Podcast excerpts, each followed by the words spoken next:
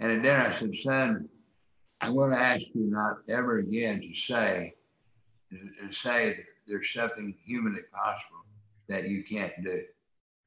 I don't want you to insult your own intelligence, nor your mother's, nor mine, by saying something humanly possible you can't do. Can't do is not the reason. The issue is, are you willing to pay the price? Welcome to Love Leaders Podcast. Have you ever found yourself struggling with your relationships, career decisions, or maybe you have a goal you've been trying to reach, or struggling with that big question in life what is my purpose? There are so many challenges we face. Well, this podcast is for you. I'm Todd Huston, and I've had my share of ups and downs. From an accident where I died twice, a leg amputation, divorces, and addictions, to being happily married beautiful children, breaking world records, and multiple prestigious awards. I've spoken in king's palaces, to victims in war zones, and gangs on the streets. And one thing I've learned life is a lesson in love. Join us today as we discuss with top experts how you can overcome life's challenges and reach your goals with heart. Okay, welcome to Love Leaders Podcast. I'm Todd Huston, your host. Today, we are going to talk about why fear is never your friend. I have with me the top legal eagle and the man who, who once was offered to become a millionaire and, and declined it because he said, I don't want to lose that much money. We have with us Gary Richardson. Hello, Gary. How are you? I'm doing good, Todd. How about yourself? I'm doing very, very well. Thank you. So, wow, what a topic. Fear is never your friend. It's an interesting way, yeah, of, uh, of discussing something that is so prevalent in this world today because of everything going on, and that is fear. I mean, that's where you're hearing fear everywhere. You're hearing it on the media. You're you're hearing it when people uh, are having their conversations. You're hearing it from your family members. Uh, you're hearing it from the politicians and the world leaders. So, what what is this fear that you're talking about? I mean, how do you define fear? Well, what I say, Todd, is that uh, fear is not rational, number one. Uh, number two, for a person that has faith, that ha- believes in faith, uh, faith will never coexist with fear. Now, one might say, What is your friend? And this is kind of a shortcut to the bottom line of the book, and there's a lot of material in between. But the bottom line is this the book of Proverbs tells us to pray daily for knowledge and wisdom. When I was a young man in my late 20s, uh, I heard a minister say that the book of Proverbs is the book of wisdom. So, Todd, I recorded the entire book of Proverbs on cassette tape and for weeks listened to Proverbs going to and from work. And there are a lot of things in Proverbs that, that really give us building foundations. So the, the answer is, it, it much like I, I, was telling my banker one day that I, she asked what was going on. I said, well, I'm writing a book. She said, what's, what's the title? I said, Fear is Never Your Friend. And because of how she reacted, I said, Sue, I get the impression you don't agree with that. And she says, Well, I really don't. And I said, Well, give me an example of how you think fear could be your friend. And she said, Well, you know, if I saw a snake curled up on the floor and knew that it was, number one, knew that it uh, uh, was in a striking condition to me, and number two, was a snake that could harm me, I think my fear would help me uh, protect myself. I said, What do you think would happen if a two year old baby was crawling on the floor and saw the same snake? And she said, Well, they'd probably go to the snake. I said, Exactly. Now, what's the difference in what you have and in the difference in what the baby doesn't have? The baby doesn't have the knowledge that's a snake, that it can harm you, that you're in striking distance. Doesn't have knowledge and wisdom doesn't have knowledge and wisdom. Now, our friend is knowledge and wisdom. For example, I don't run. I don't run out in front of a truck because fear. Fear doesn't keep me from doing it. Knowledge and wisdom keeps me from running out in front of a truck. Right. Yeah. So that's what a, a parent does: is try to teach their child the to, to have the knowledge, and and so they could develop the wisdom to make better decisions in in their life. I mean, that's exactly. You know, as a kid, don't do this, don't do that, or be careful of this, or be careful of that it's not really about uh, teaching the child fear. Right. I mean, I'm assuming that God doesn't want to, you know, He's not teaching us fear. Our parents aren't sitting there really teaching us fear. I think what they're trying to do is, yeah, like you're saying, they're teaching us the knowledge so that we recognize the danger and have the wisdom to stay away from it. Well, Todd, uh, Todd, I, I think we do teach our children fear. I think that's where they get it. You know. Really? Uh, okay. So so how how do do you think a parent intentionally is teaching fear? And I I, I and I'm not talking about every parent, uh, but they are inadvertently teaching fear. And are we inadvertently, even not just a parent, but maybe even as a society, do we do that to ourselves? Well, I think uh, parents, uh, you know, like you say, don't intentionally teach your children fear. But for example, stay out of the street, you'll get hurt. Well, that's not all the information that child needs. Mm-hmm. That child needs to know how they could get hurt. Give them knowledge, mm-hmm. and then stay out of the street. Give them wisdom. You know, you, uh, punish your child because you tell them to stay out of the street, and they run out into the street. Why? Because they don't have enough information. right, right. Yeah, no, I, have heard. Uh, I've worked with a lot of adolescents and kids before, and and it's interesting because you can you can sit there and have the same talk with them as maybe another parent is having with them. Right. And and I've I've had them say to me, the reason I listen to you is because you explain it and it makes sense. It's not like just a nagging, nagging, nagging. Right. Don't this, don't do this, don't do that it's explained and and and a child could actually take that information internalize it make sense of it and understand that this is really for my best interest to listen how many times todd do you think parents have said just do as i say well that means the child isn't understanding why you're telling them to do something or not do something. Just do as I say. But uh, is it okay? But isn't that isn't that kind of like the Bible a little bit? Isn't that a little bit?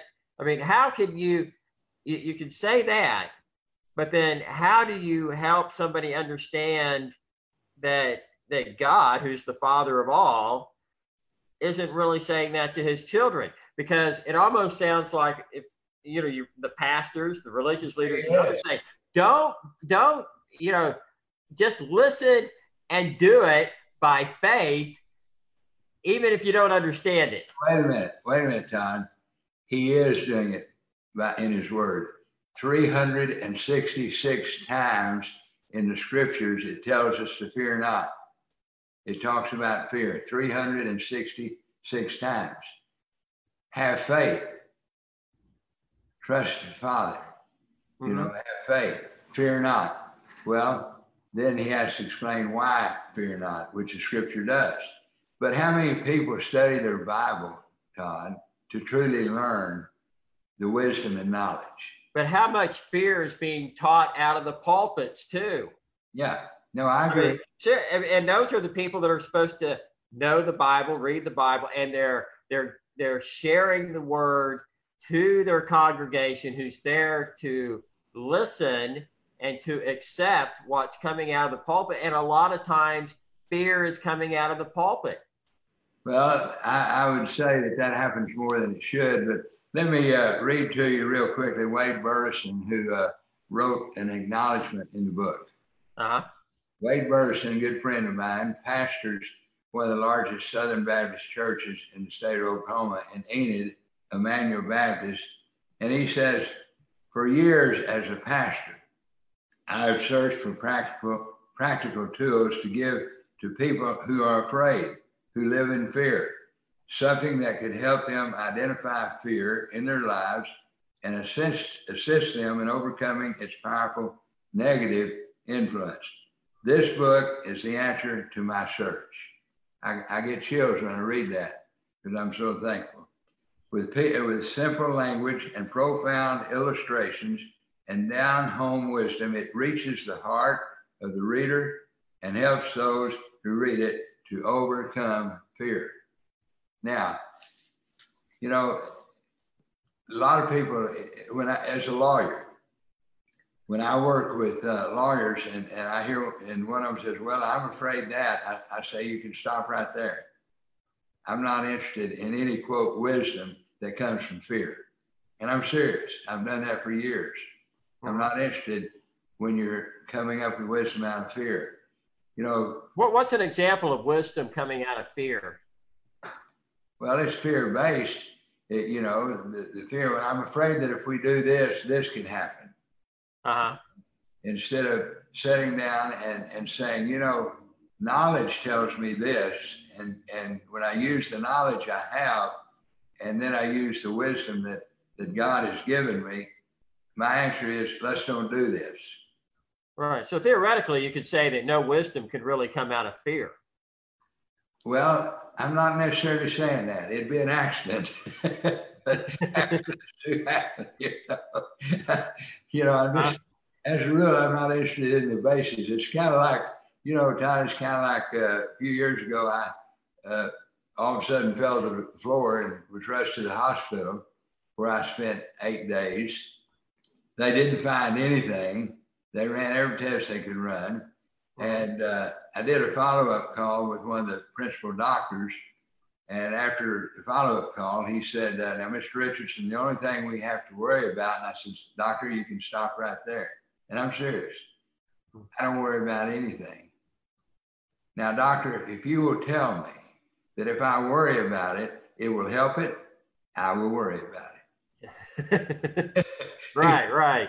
But if you want to just tell me what the other possible condition is that we might watch out for and be aware of so that we may have an opportunity to correct it, I'll listen to that statement. Exactly. Exactly. Got it. Got it. okay. Don't go telling me to worry, you know. And, right, right.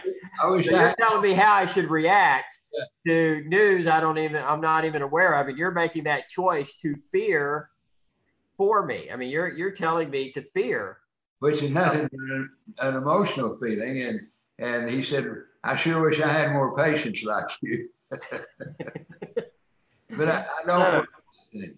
Well, all right. So so let's go. Let's go back to the beginning. Let's go. Let's go back to little Gary. Okay. Little. Gary's growing up in uh, where somewhere in Oklahoma. No, Rio Hondo, Texas, deep south, 18 miles from Mexico. Out in Texas. Okay. All right. Oh, way, way, way south. All right. So what was uh, what was your first experience of fear? Don, I grew up with fear. I, I was very small for my age. It's hard for people to believe today since I'm 6'2 and weigh 220 and have for years. But uh, growing up, I had, of course, I have a twin sister. She was always taller than me until my junior year in high school you know, we'd sing in church. Mother had us singing in church. Don't you know that was good? And I, I wouldn't sing unless they let me stand on a box. All ah, right. Okay. like President Trump saying about Biden, or was saying about the former uh, candidate from New York, he'd, he'd want to stand on a box, you know? Oh, yes, yes. Uh-huh. the presidential candidate. But I grew up in the country.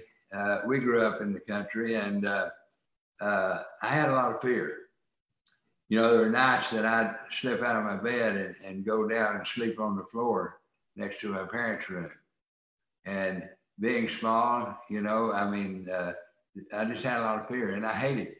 And that's why. What kind of fear were you having? Fear of safety, you know, living out in the country and, and, you know, et cetera, et cetera, and just safety and they were. Well, were you were you afraid of wild animals? Were you afraid of snakes? Were you afraid of uh, people coming in and robbing or? Uh... Who knows? Fear uh, most often, just like in my case, you don't find. Mm-hmm. But, but, okay, so but you weren't born with that fear, Gary. No. So where did that fear come from? Where do you think your first experiences of fear actually what, what were they birthed out of? Well, I would say, Todd, uh, much like most people's fear, and as a, as a child, I thought it was wisdom have fear. Mm-hmm. I thought it would protect me. I hated it. So I decided in my 20s to find out what fear was all about. Went to the scriptures, spent several months in the scriptures. Thus came the book, Fear is Never Your Friend. Mm-hmm. Now, why did you go to the scriptures? Why didn't you go to, uh, and the reason, I don't know, to a psychologist or, or why didn't you just kind of play around with it in your own mind and try and figure it out intellectually? And why, why the scriptures? Back to your other question, the reason it's so hard to define what fear, what caused your fear is because it's so illogical. Fear is so illogical, you know, that it's mm-hmm. hard to say. Well, Todd, I didn't even know there were psychologists back then. well, you know, and, that, and that's what we say in the uh, in the uh, mental health profession is there's a reason why they call it crazy, because people will say, "Well, I, I, I don't understand that person. I don't understand why they're coming from there." and you can't figure it out. Exactly. You know, that's why they call it crazy, right? And it's like what you're saying about fear. You can't figure it out. It's illogical. It makes no real sense. Right. Exactly.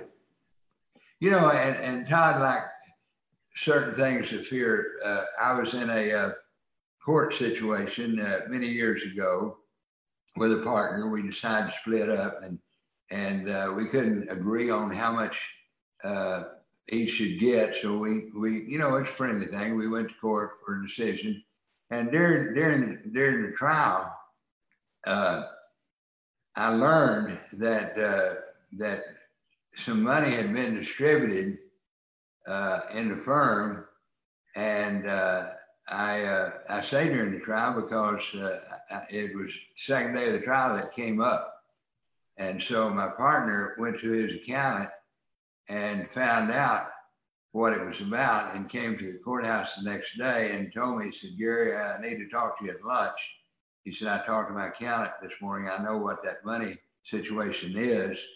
I said, okay. So he met me at lunch and he said, uh, Gary, and the other side didn't know because they failed to question about it.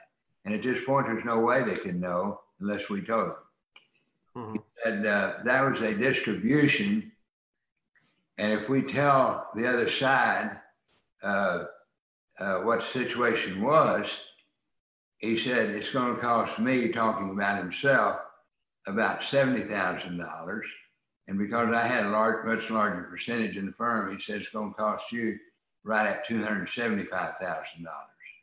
Mm. I said, so what's the, what's, what's the issue? He said, well, whether or not we tell him. I said, there is no issue.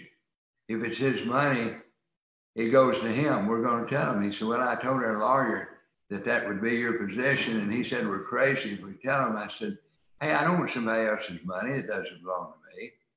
So I went back and told the lawyer. He said, Gary, you're crazy. That was their job to find out during discovery. And I said, look, it's very simple.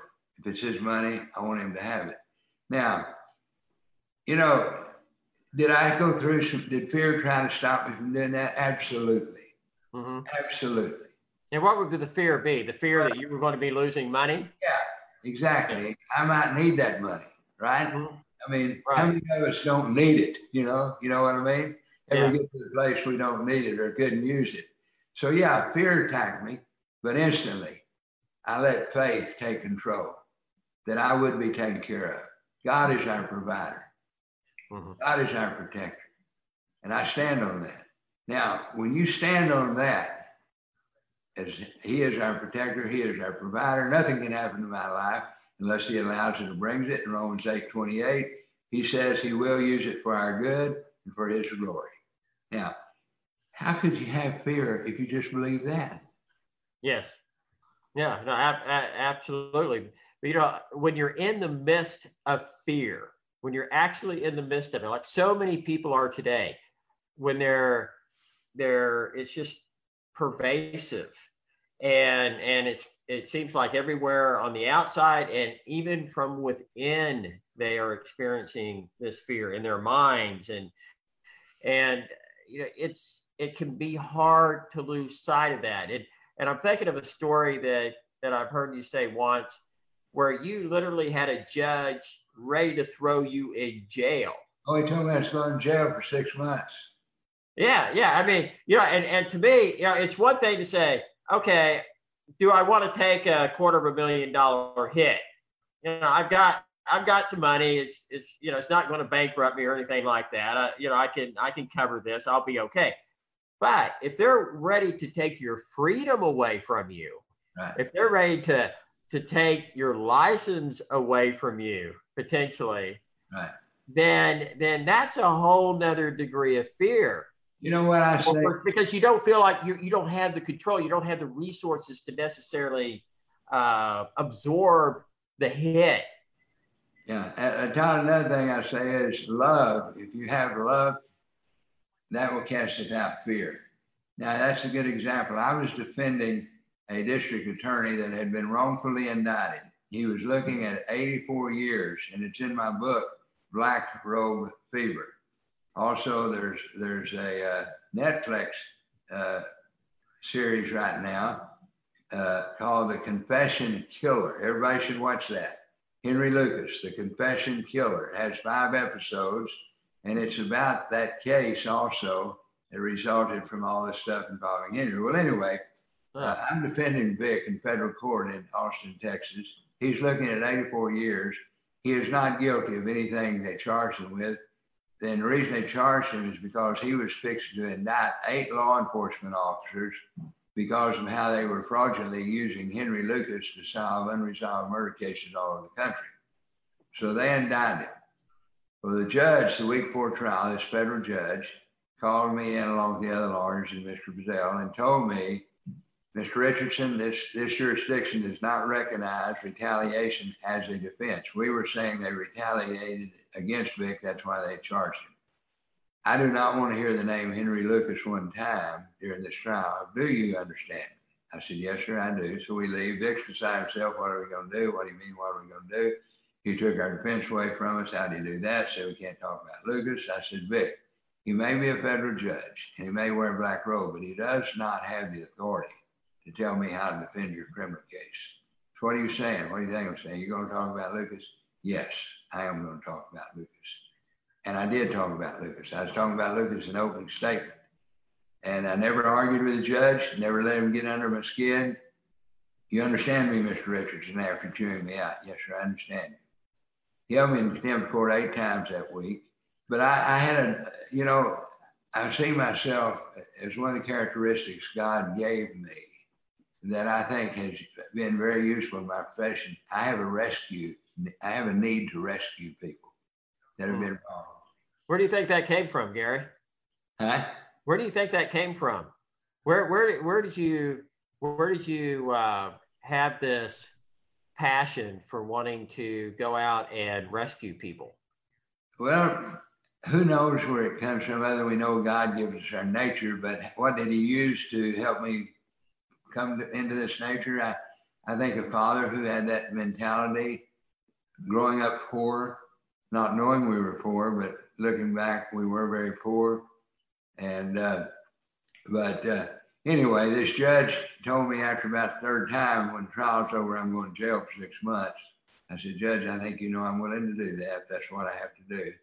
And if that's what it takes to give my client some time. But I've been held in contempt of court by a number of judges and it's all in my book, Black Robe Fever, and I named them all. because and, you, weren't afraid. the lawyers say you're crazy, you know. I named them all, and but I've never been punished, not one time, because I knew I was within my legal boundaries. Well, okay, so so Gary, it's it's easy to slide down this slippery slope of negative thinking Right. And how do you how do you take these very strong and sometimes per- pervasive negative thoughts and turn them into a positive, turn them into, I'm going to use this as something that's going to help me, that's going to help others? Now, now I'm going to uh, bring something out that will uh, uh, let people know that you're asking that question for their benefit because you know the answer. And what I'm talking about, I mean, I'm amazed. And, and uh, folks in the book, uh, Fear's Never Your Friend, I wrote one chapter on Todd, on Todd Huston, because this man, uh, with a, an amputee, lost his leg in, in a boat incident, set out to set a world record or, or a United States record by climbing the top mountain in every state. 24,000 miles trip. Wow. Todd, as I was preparing for a lot of gas. Huh? There's a lot of gas. Yeah. trip.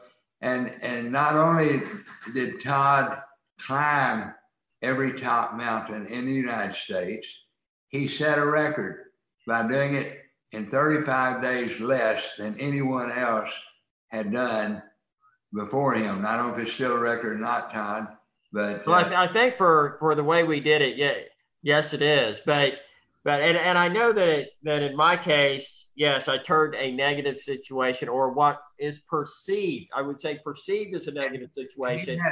and saw it positively. But I'm wondering how how you've yeah, been able to do that in your life. I'm sorry. I'm wondering how you've been able to do that in your life because I mean you've had you've even though you've been extremely successful in a lot of things, there are a couple of times that things just did not work out the way that you had felt and believed that you were being led to go. And I'm wondering how did you how do you take those kind of disappointments that that are just breeding ground, a petri dish for negative thinking, and be able to to turn something positive out of it? I, I would assume, and, and, and I can understand why you would maybe be talking about my run for governor two years ago. You've ran a, a couple of times, yes. Now, in both instances, both instances, I too, truly believe to this day that God laid it on my heart to make those races, right? Mm-hmm. Never once said you're going to win. I never ever took the position that God was telling me I was going to be governor. It was just that I was to run. Was I disappointed? I was not. Why? Because I finished the course. I finished that which I felt called to do. You know, that's interesting. So I, I, was interviewing, uh, I was interviewing a young lady who's a, a bicyclist uh, the other day, and and she she's very very good and one thing that she said, which is very similar to what you're you're saying, was when she felt her best, when she felt she did everything she was supposed to do, it wasn't those times that she won. It was those times that she gave it everything she had and finished the course. Sure. And, and again, it, it's, it's about, particularly if you're a person of faith, it's about knowing the scriptures and standing on the scriptures. For example, again in Proverbs, the book of Proverbs that I recorded and listened to for days, pardon me, going from work, it says, Make your plans, but leave the results to me. Now, say that again, Gary. Make your plans, but leave the results to me, mm-hmm. said the Lord. Now, for example, the race for governor. I have no idea what it was all about. Fortunately, I don't need to know what it was about. I just need to know that I just know that God laid it on my heart to run for governor and to have peace in my life. I needed to run for governor. Mm-hmm. Again, I wasn't into win, lose, or draw, right? I did everything I knew to do to win. But when we live our lives that way, Todd, and we have character and integrity, we don't need to cheat. You see, when we say it's all about him and what his plan for life is, we don't have to cheat. We don't have to cut corners. We don't have to do anything but be a person of integrity and move forward. Right. Now, and we don't even have to win the world's race. Yeah. And I'm not saying whoever won did cheat, not at all. Uh-huh. I'm saying I didn't win because it wasn't God's plan for my life. For example, when I ran in 2002, Frank Keating sat in government, talked tried to talk me into running as Republican. I said, Frank, I wouldn't have your job because you have represented the people of the state. You represent the party.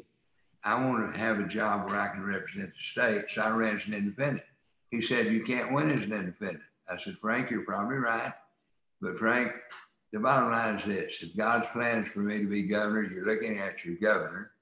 If it, if it isn't his plans for my life, then I won't be governor. That's all I'm interested in is his plan for my life. Now, how did I get there? Through the scriptures, through studying the word, through knowing who I am in him. So, but I wrote the book, Fear is Never Your Friend, uh, based on principles, based on life, and, and truly knowing that fear is never your friend. It's wisdom and knowledge. And, and, and I want to ask you in the statement you just made, you said who you are in him. Right. Who are you in him? Well, again, I'm a person in him that he tells me in his word that he, he is my protection. I'm a person in him where he tells me in his word that he supplies my needs. I don't have to worry about my needs. I don't have to cheat to see to it my needs are fulfilled. I'm a person that he that he uh, says there's an appointed day for me to come home. Why should I worry about the virus? Now, again, I use wisdom and knowledge. I'm not going to run out in front of a truck, but I, I'm not in fear about what's going on today because of him. And as far as my life, you know, he says there's already a day appointed for when he's going to bring me home. Do I know when it is? No. Do I want to know? No. but that's who I am in him. Got it. All right. And, you know, I'm also thinking about the whole success thing.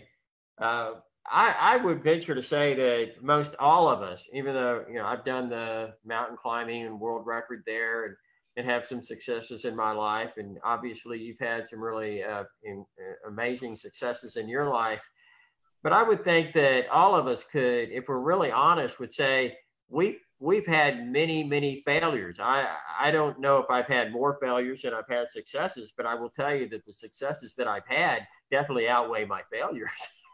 and we learn every time we fail. Yes. Good example. How many times does a baby fall before they learn to walk? Mm-hmm. And right. But a baby doesn't fear my question is, are those failures are those learning step times and stepping stones? learning opportunities. Exactly. Yeah, and, and, and it's interesting because a baby doesn't fear walking. Right. It, it doesn't, you know, oh, I fell. I'm afraid I'm going to fall again. Right. I'm not going to get back up and I'm not going to try and walk again. You know, no, uh, I, it has no fear. It's like I'm just going to keep going and keep going until until I get it done. Yeah. So so you know what we call failures. How, if, again, I go back to the scriptures, Romans 8 28. I will use it all for your good and for my glory. How can it be a failure? Just because it didn't go the way we wanted it to go at the time, it would, we thought it'd be best for it if it went that way. But if we trust the word, it's best for us, period. Yeah. Yeah, so that would really be your takeaway then that if somebody's going through a disappointment, they're going through, you know, because a lot of people might be feeling failure right now because of everything that's going on. Maybe they've lost their jobs, they uh, they are not able to be with family, uh, they're not getting their education like you know they'd hope they would be getting, uh, whatever it might be. Um, what would it, what would you say would be the most positive attitude? to have during this kind of period? Well, of course, the most positive attitude is is that we can trust and believe that we are those things that God says we are as His child. Uh, that uh, there is a always a silver lining, and you know one reason I would say that people uh, are negative and show fear. Uh huh. pardon me is because they become known as being wise. I'll give you an example. You as a psychologist probably know this very well. I had a law partner years ago that was one of the most negative people in the world. He drove me crazy because he's so negative. And of course, I'm positive, was then. Yeah. And, what, what does negative look like in a law office? Is they're just like, uh, they feel like you're never going to win a case, or what? What's negative look like? We'll be right back. You're listening to Love Leaders Podcast, and I'm your host, Todd Huston. You can hear replays of our show at Spotify, Google Play, and other top podcast directories. And don't forget to check out our Facebook and Instagram pages, and please subscribe, rate, review, and share. Now, back to the show. Yeah. What, what does negative look like in a law office? Is they're just like, uh, they feel like you're never going to win a case, or what? What's negative look like? uh, I don't think we can win this case because this, this, this. And I say, Lloyd, I think we can because this, this, and this. Now, negative thinking person always looks for negative. Yeah. Positive thinking person always looks for positive. Mm-hmm. Now, here, here's what makes a negative person gain the wisdom, uh, gain, gain the reputation of being wise. My psychologist friend told me because it drive me crazy because time and again, Lloyd would be negative in a case. I'd take it and we'd be successful with it.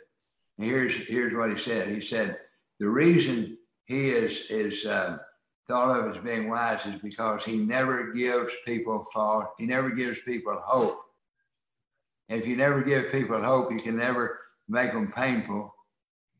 And therefore, they think you're wise because you don't create pain in their life. You don't mm. give them hope. See, when I say we can do it, Lloyd, and the client's sitting there and he's saying, no, we can't, if I win, they don't even remember what he said. Right? Yeah, right. They're so happy, you know, and, and what he said doesn't bring them any pain. Okay. Uh-huh. If I say we can, and he says we can't, and we go, we take the case and go to trial, and we don't be successful. Who caused them pain? I did. You did. Because I gave them hope. Mm-hmm. Yeah. So a lot of people are negative and they don't realize it because they become somewhat known as being wise. So, so failure's not always bad. No. Why would you say that? Back to the child, falling, getting up, falling, getting up, falling, getting up. He's learning. Mm-hmm. Hmm. So, as you, uh, you know, when you look at yourself back in your early career, uh, and now you've had so much success since then. You've gained so much knowledge and wisdom since since then. What would you tell your young lawyer self, or what would you tell attorneys who are who are in law school at this point? What would be some of the best wisdom you can impart to them? Somewhat based on what we're talking about today, I assume. Yeah, or yeah, or any wisdom. Yeah. You, you can get both. Well, I had kind of an advantage when I started law school because I'd been in the business world for a while. And uh, I've always uh, thought in a positive way, even though I, I, grew up in dire circumstances. I never thought we were poor.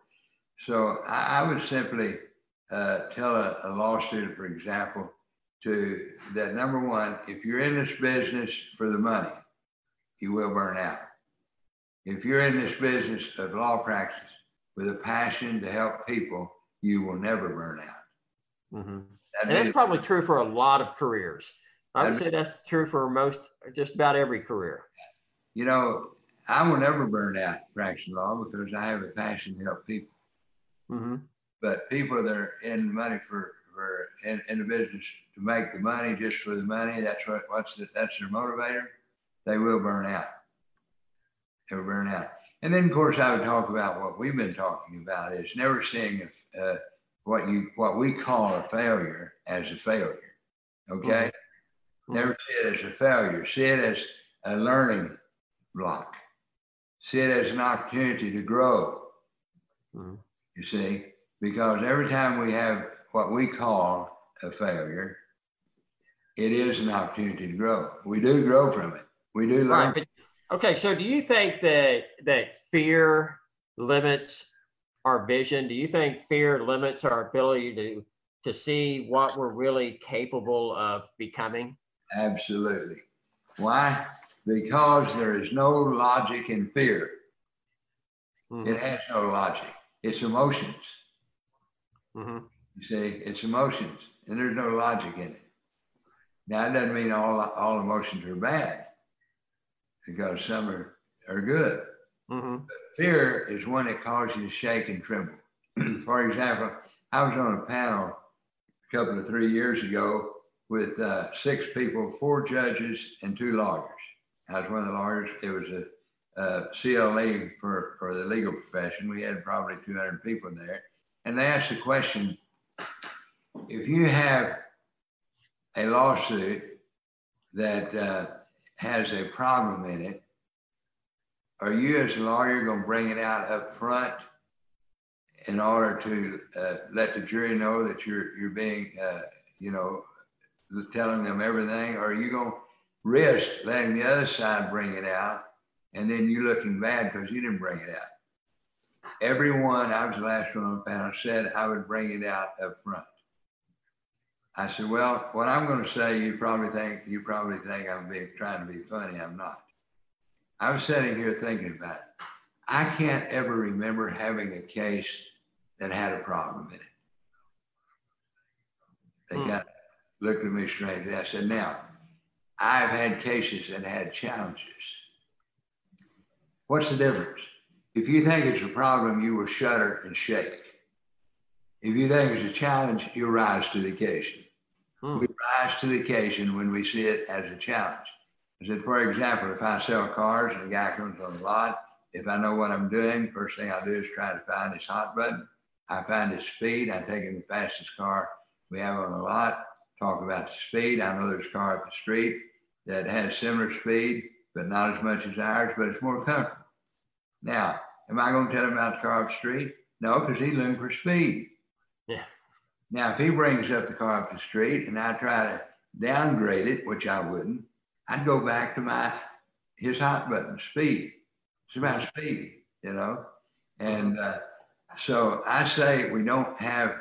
I don't have problems in cases. I just have challenges, you know, like the case with Victor Zell where we sued for 58 million, and I told him to reduce it to 10 million before I.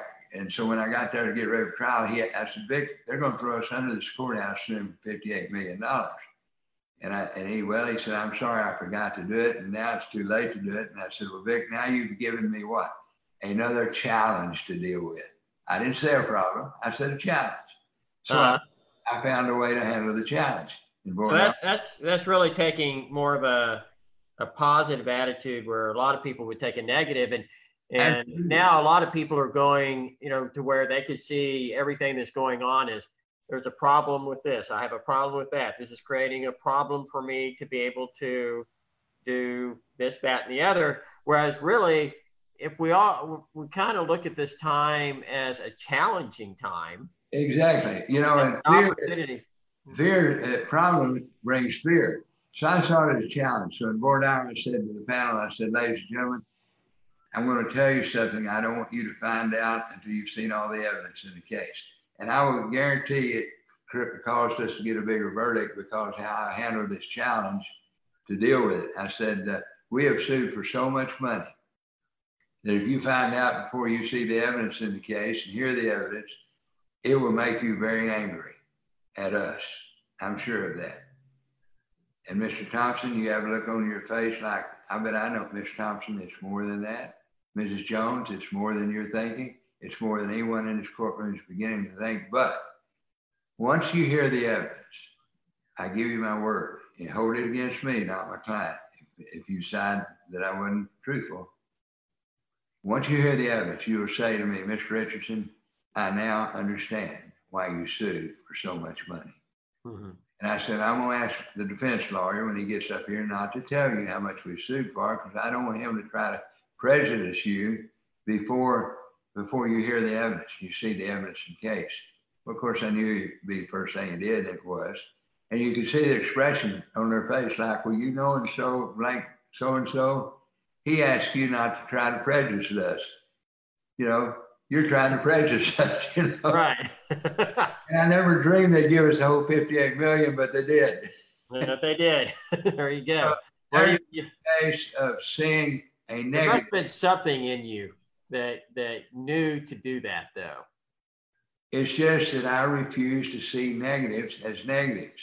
Mm-hmm. So what you you have in your book, uh, the the fear is never your friend. What you call, I think, the seven C's or something like that, where you talk about uh, how you how you can take a situation and kind of turn it around. Yeah, the seven C's. One is limit your confessions. What do you mean by that? Well, what I mean by that, don't be saying things that are negative talk. Mm-hmm. Don't be telling your stuff negative stuff. Okay. You, All right. Can't, you can't so I'm assuming you're saying take a positive stance, take a challenging stance. If you can't think of something positive, say don't say anything. Okay. Just don't make negative confessions. Mm-hmm. Then congruency, harmony in your thinking. Well, you can't have faith and, and fear in your thinking at the same time. They don't coexist, for example. Mm-hmm. So you need harmony. Your objective is X, Y, Z. The things that you think about should be moving toward your objectives. Mm-hmm. That brings harmony. Concentration. Right. So, so, so it almost sounds like uh, you're going to have a Bible in one hand, don't have negative thinking in the other. Yeah. yeah. have a Bible in one hand, have positive yeah. thinking in the other. You know, it has to be congruent. Yeah. And the next one is concentration. Stay focused. Now, I go back to your story, Todd, not only your story, but your life that you lived traveling all these 50 states to climb the highest mountain.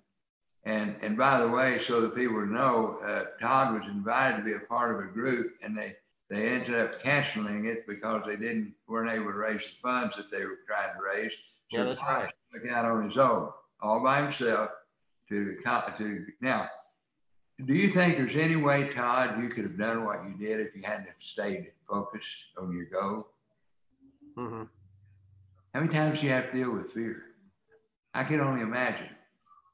You yeah, it was there, eh, but it was something to face and to walk through because if I ever would have let fear be a roadblock for me or a wall to get in my way and I would have turned around, then I never would have accomplished the good that was there for me, nor would I have been able to inspire who knows how many people over the decades.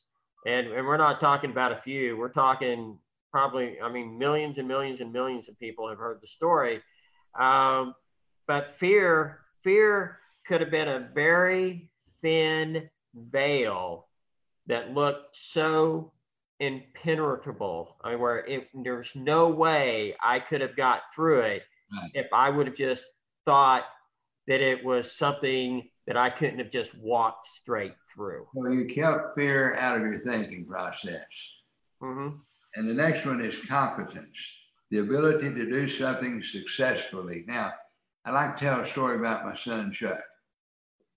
When he was a freshman at Baylor University, he called me one day and he said, Dad, he said, I need your permission to drop out of finite math. He said, I didn't have a good math background at, at school. I won't name the school that he went to, small country school. And he said, I don't know why the, uh, they put me in this course, my counselor, because most students are upperclassmen, sophomores, juniors, etc. I'm a freshman, and Dad, I, I, can't do I can't do this uh, finite finite math. Mm-hmm. And uh, I want your permission to drop out. I said, well, son. So, so, it sounds like the language I can't is used right. a lot when it comes to fear. Right, exactly. Mm-hmm. Exactly. So I said, son, let's uh, uh, meet in Dallas Thursday night and have a conversation uh, about this. And uh, so I drove to Dallas from Muskogee. He drove from Dallas, he drove to Dallas from Waco. And at dinner I said, son, I'm going to ask you not ever again to say and say that there's something humanly possible that you can't do. I don't want you to insult your own intelligence, nor your mother's, nor mine, but saying something humanly possible you can't do. Can't do is not the reason. The issue is, are you willing to pay the price? Mm-hmm. For example, I accept the fact that you didn't have a good background in math. I accept the fact that you don't feel adequate this course, but you can be.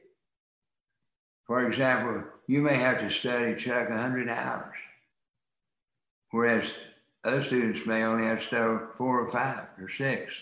The point is, you have the mental capacity and capability to do it. Mm-hmm. I said, now, what I want to say is this. I'm not saying if you drop out of the course that you will start a life directing you toward running from challenges. I'm not saying one time we'll do that, but son, that's something you need to keep in mind. If we run from challenges, we will continue to run unless we stop and take control and recognize what's going on in our lives. I said, if you once we talk, if you want to drop out of finite math, I will I will bless you. I will support you. But it's going to be your decision, not mine. You've asked my thoughts, my opinion. I'm giving them to you. Long story short, Todd, that was a Thursday night. The test was the following Tuesday. Chuck set the curve, made the top grade on the test. And it's written up in a motivational book by Paul right. Waco, Texas. He set the curve. See, he had the competence to do it, but it was fear. Mm-hmm. trying to script him. And, and, it's interesting because I, I know you mentioned how how fear we like with uh with Chuck's case, your your son, fear could have taken him to a complete different path. It could have totally taken him down path. a path for the rest of his life or mm-hmm. much of his life where he would have been very unhappy, dissatisfied with his career, um, always felt like he never really accomplished what he really truly could have done just because he ran across this little detour that fear tried to impose on him. Yeah. And had he succumbed to it, you know? Yeah. yeah. Now, it isn't that he couldn't have later in life come to the realization of all that, but it would have put him, as you said, temporarily on the wrong track. Yeah. The next, C, the next C is courage. How many people are temporarily on wrong tracks right now because of fear? Yeah, exactly. I've mentored a number of young men, as you know, and, and that's that's the whole thing about mentoring a young man is to change their direction. Uh, very quickly, I had a young man that uh, I knew somewhat from group meetings asked me if I'd mentor him. It's five, six years ago. And I said, uh, Are you sure you want to do that? He said, Why? I said, uh, It could be very painful. But I said, There's something you do that nearly drives me up a wall. But I've never said a word to you about it because you've never given me permission to come into your life in that fashion. Mm-hmm. And if you if you give me permission, I will tell you what it is. He said, You have permission. You use absolutes maybe more than anyone I've ever been around in my life. And it harms your relationship with your spouse, it harms your relationship with your fellow workers, mm-hmm. it harms your relationship with your friends.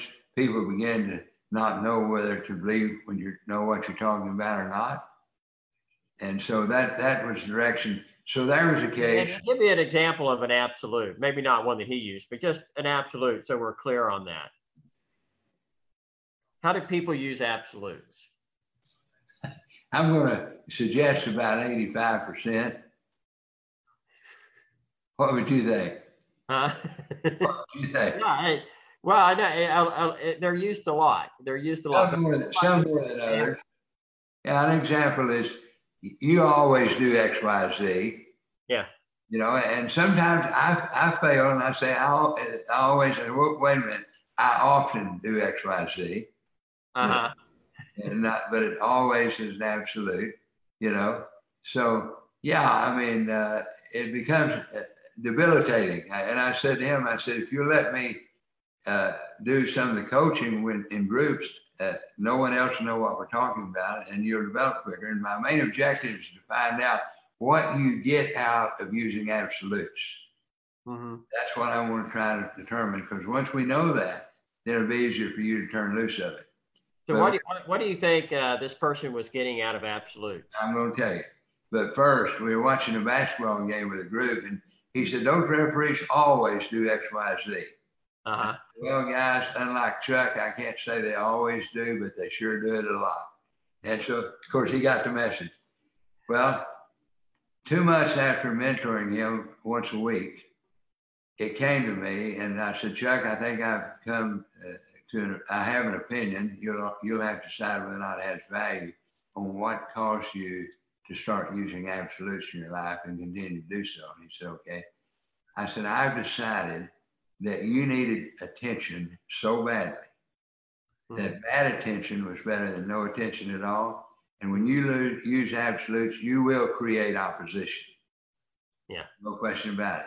But right. you, you need attention so badly that that was better for you than no attention at all. And he mm-hmm. sat there and he said, I think you're right. Got it. So did he then come back to you and say, Dad, you're always right? yeah, right. I don't think I ever had one say Okay, that's a good absolute. We, we'll, we'll, we'll set that one. We'll, we'll, we'll go with that one.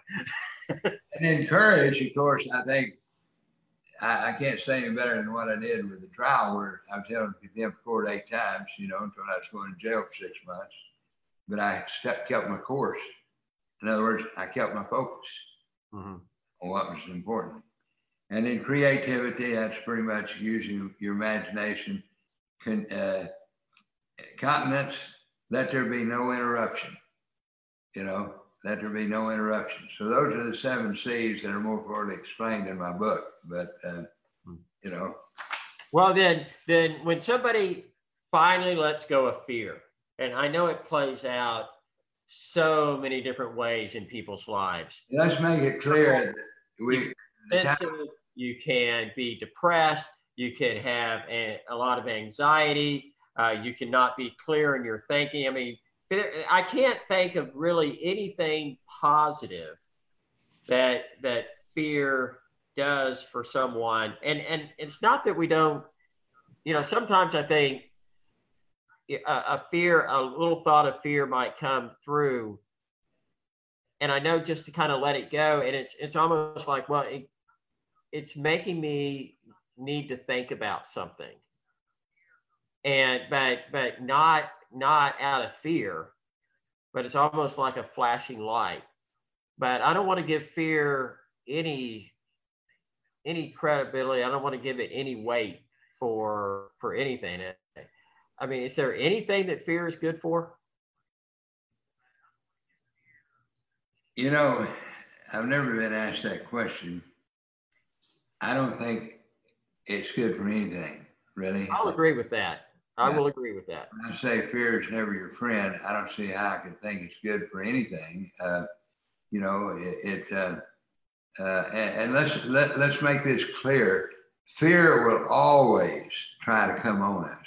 Fear tries to come on me, but I look it in the face. Yeah.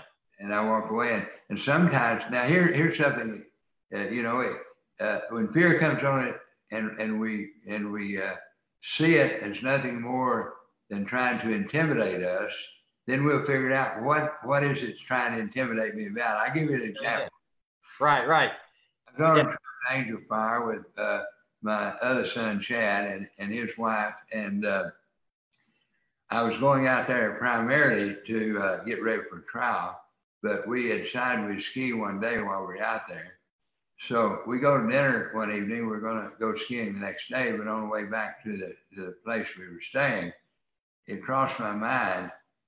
Uh, and first it was fear, but I, I looked it in the face and I said, I, I won't basically, you know, in my mind, I won't, I won't, I won't get fear. Then I realized what, what was happening.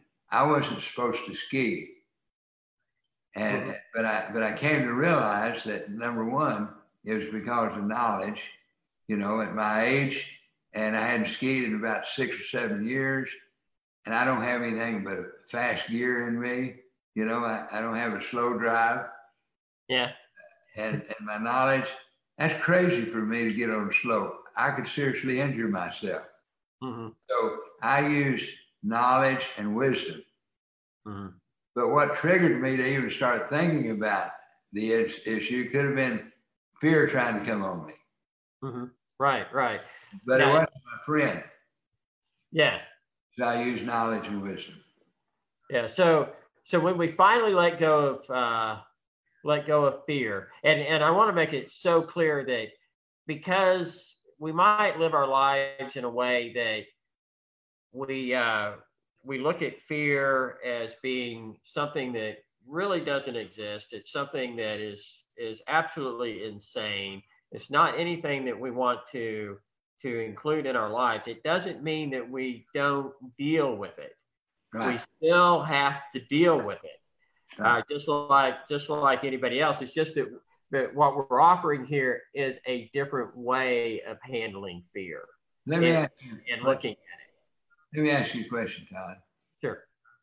Do you think someone that doesn't worry, doesn't become anxious, is looked at as someone that's kind of shallow?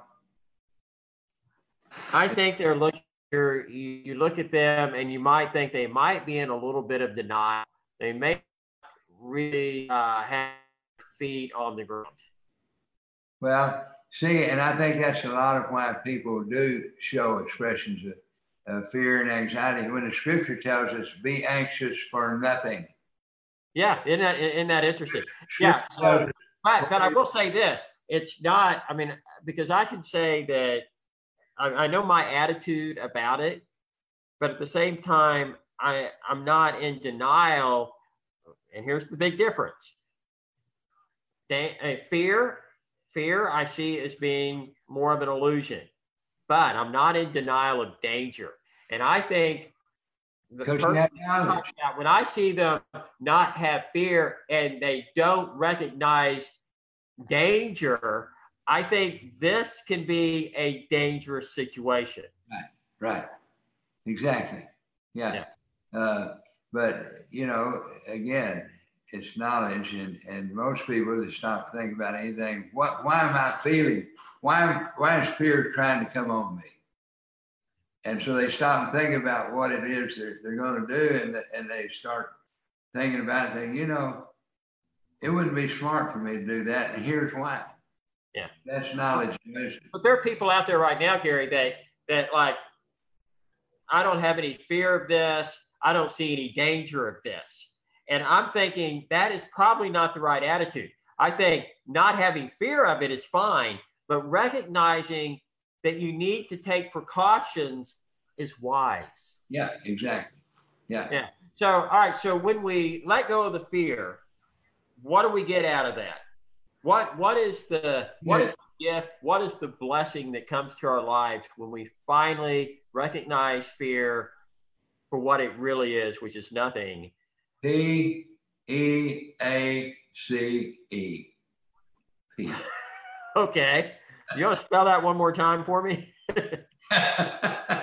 P E A C E. Peace. Okay. Very good. Peace. Peace. Peace, brother. okay. Very good. So uh so we get peace of mind. Right. And, and peace of heart, which is our natural state of being. Right. And, and that is the love state of being. Right. Yeah. yeah. Well, that works for me. Ah, I'm telling you, it, it's an interesting subject, and, and here's the book. Yeah, so hold the book up so everybody can see it. And uh, since we're having to wrap this up, uh, wait, move it over a little bit. It's getting a little bit of glare there on your screen there. And if anybody wants to get the book, if anybody wants to get in contact with you, where do they go? What's your website? Or uh, they can email me at uh, Gary at rrb as in boy okay dot com. That's Gary at rrb okay dot com, or they can call me on my cell phone 918 527 1175 and tell me they'd like a copy. And uh, I discount them for this purpose for $10. You know, they're normally more than that, but uh, anyone that would like to have a copy, uh, uh, just give me a call or email me. Awesome. Okay. Very good. And uh, Gary, I appreciate you being here talking about fear not being our friend. And uh, I'm not even going to let it be my enemy. I'm not going to give it any space at all, you know? not going to give it any space at all. And I really appreciate appreciate your book and, and also sharing your knowledge and wisdom. Well, all right. And I've written four books, if I might add this. The first one was Fear, It's Never Your Friend, which I said is the last book I'd ever write. I never intended to write any, but I was, you know, talking about fear so much that I was encouraged to write a book. Second one I wrote is is called Black Robe Fever. And the theory of that book is, is that all cowards seek positions of power. Why? Because the more power they have, the more safe they feel. And when a coward gets power, they will, they will become a bully.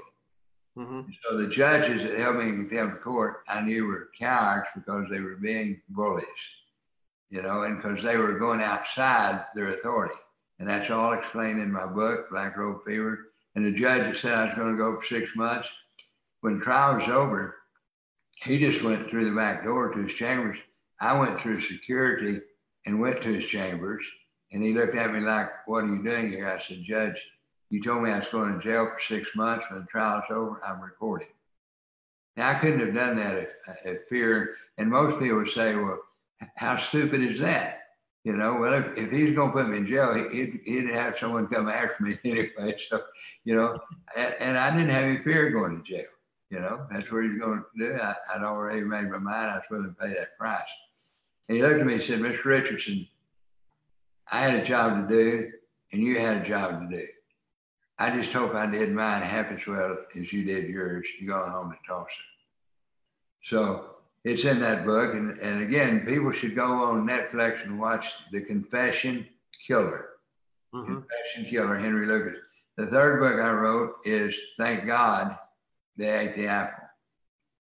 And that's my change from uh, Arminian doctrine to Calvinist. Mm-hmm. Uh, you know, I, don't criticize Arminian doctrine. I just say it didn't bring me what I needed. And I decided to search until I found the answer to my need in the scriptures.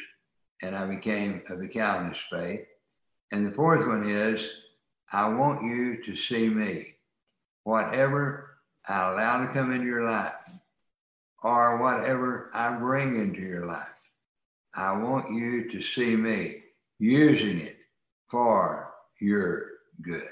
Now, Todd, if we believe that, which I totally believe, how could we have any fear about what's going on today with this virus and what have you? Now, do I still do things that I should? I've washed my hands more than I ever have in my life. I stay at home most of the time.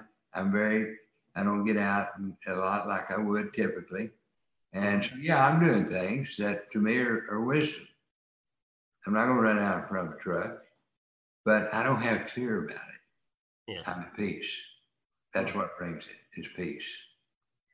Awesome. Love it, Gary. Thank you. Thank you very much. And um, we'll look forward to having you on again sometime. Okay, man. We need to talk about some of those other books sometime. Okay. Okay. All right. Thank you, Gary. God bless you. Bye-bye. Thank you for listening to Love Leaders Podcast. We welcome you to find more information at loveleaderspodcast.com. You can also replay our shows at Spotify, Google Play, and other top podcast directories.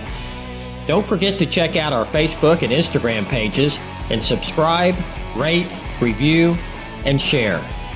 Now, go use the greatest power within you, the power of love. Go change your life and go change the world.